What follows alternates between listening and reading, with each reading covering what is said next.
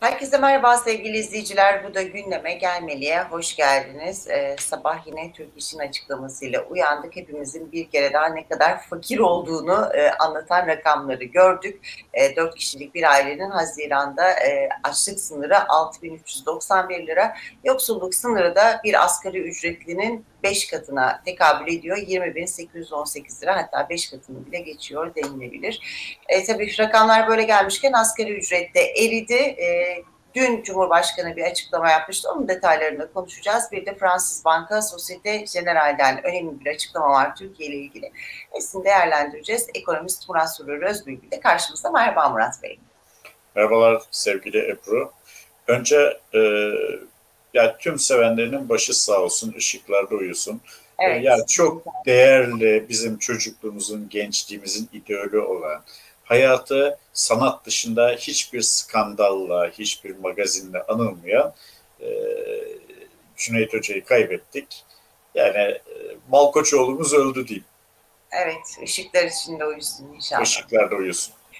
Evet, e, Türk iş verileriyle başlayalım mı? Ne dersiniz? Yani evet, rakamlar asgari ücretin çok çok altında açlık sınırı, yoksulluk sınırına zaten hiç yani bulaşmamak gerekiyor. Ebru, dört kişilik ailede beş kişi çalışırsa yoksulluk sınırını aşabiliyor.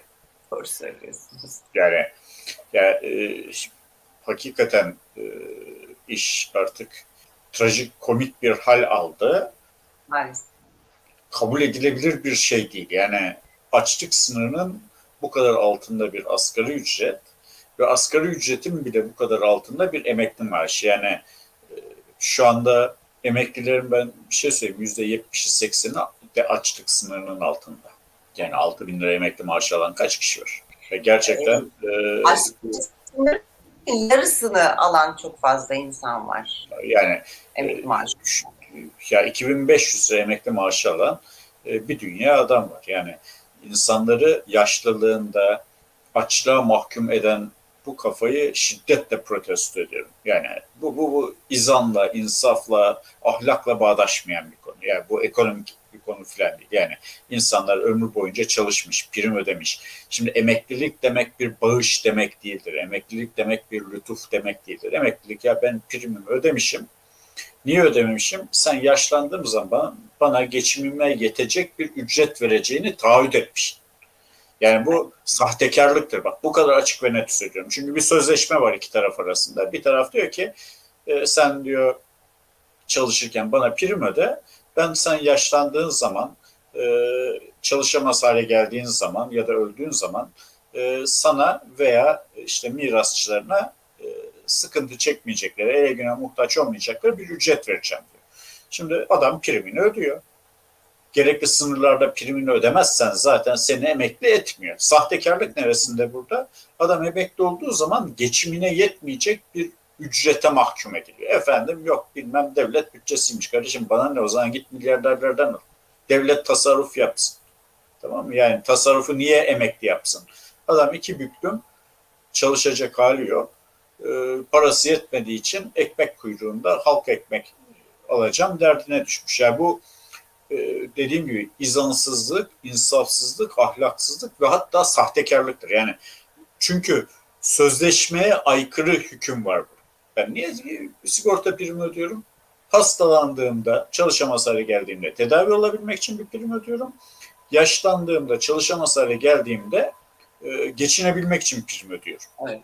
Sen bunu bu şekilde taahhüt ediyormuş. Efendim o bahaneymiş, işte IMF dayatmışmış, işte sosyal güvenliğe aktarılan paralarmış falan bu işleri geçeceksin kardeşim. Hikaye. Ee, evet. Şey, Kemal Bey'e Kılıçdaroğlu'na e, SGK'yı batırdı diyorlardı. E, Kılıçdaroğlu zamanında asgari ücret yüksekti. Emekli, en düşük emekli ayıydı. Asgari ücretin üzerindeydi. Yani bir de bu itham da çok akılsızca bir ithamdır. Niye? Nasıl Milli Savunma Bakanlığı batmıyorsa, nasıl Milli Eğitim Bakanlığı batmıyorsa, nasıl Sağlık Bakanlığı batmıyorsa, nasıl Diyanet İşleri batmıyorsa SSK da batmaz. Çünkü bu bir tarafı bir ödenen primlerle finanse edilen, diğer tarafı kamusal kaynaklardan e, gelir aktarılarak finanse edilen bir e, gelir dağılımını eşitleme işidir. Tamam mı? Bir tutturmuşlar SSK'yı batırdılar, batırdılar. Ya SSK niye batsın? Sen parayı adam gibi harca, kaynaklarını e, sosyal devletten yana kullan. Kimse bir şey olmaz. Tabii onlar da kendilerince politika yapıyorlar. Peki asgari ücrette eridi dedik. Emeklilerin durumu malum ama asgari ücretlerin de durumu malum. Ee, dün Cumhurbaşkanı açıklama yaptı. İşte çarşamba günü e, bir araya gelecekler işçi, işveren ve hükümet tarafı. E, Cumhurbaşkanı da NATO toplantısından sonra e, paylaşacağız nasıl bir karar e, çıktığını dedi. E, ne dersiniz 1 Temmuz'da yürürlüğe girer mi bu açıklanacak karar yani asgari ücrete bir şey yapılacak Yani mı? şimdi niye bu kadar geciktiler? Bunu daha evvel bu toplantıların yapılması gerekiyordu. Ha aslında e, iş e, işveren tarafının uzlaşması gerekmiyor. Hükümetle işçi tarafı uzlaştığı zaman istedikleri asgari ücreti açıklarlar. 7500 lira vereceğim dedi de işçi tarafı yok olmaz Allah aşkına 6000 mi ver diyecek. Yok. Devlet ne yani buradaki sahtekarlık da şurada Ebru. Aslında devlet ne derse o oluyor. Devlet işveren tarafını tutarsa işverenin dediği oluyor.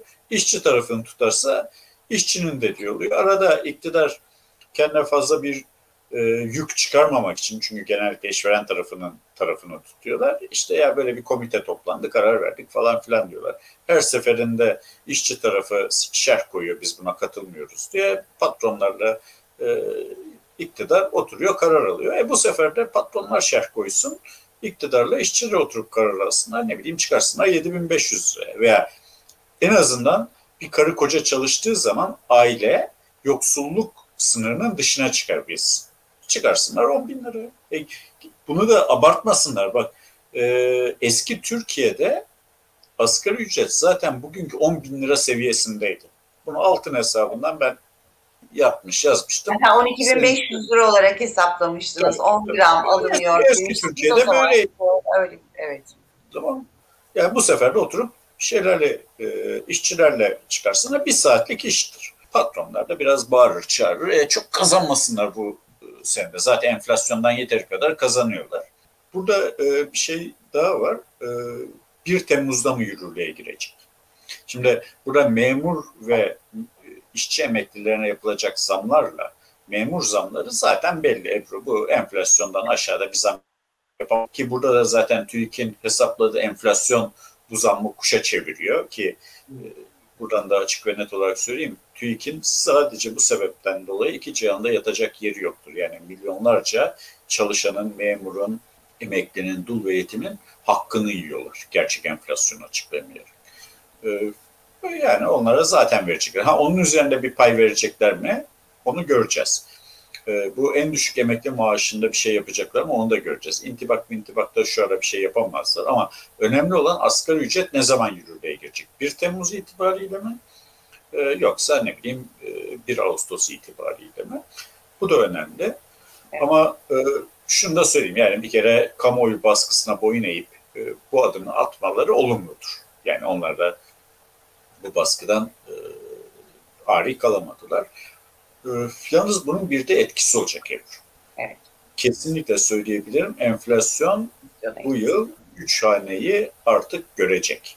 Çünkü şimdi sen yüzde 40, yüzde 50 zam yaptığın zaman e, asgari ücrete bu, bu bütün maaşlara yansıyacak ve önümüzdeki dönemde bütün fiyatlar bu seviyede artacak. Mecbur.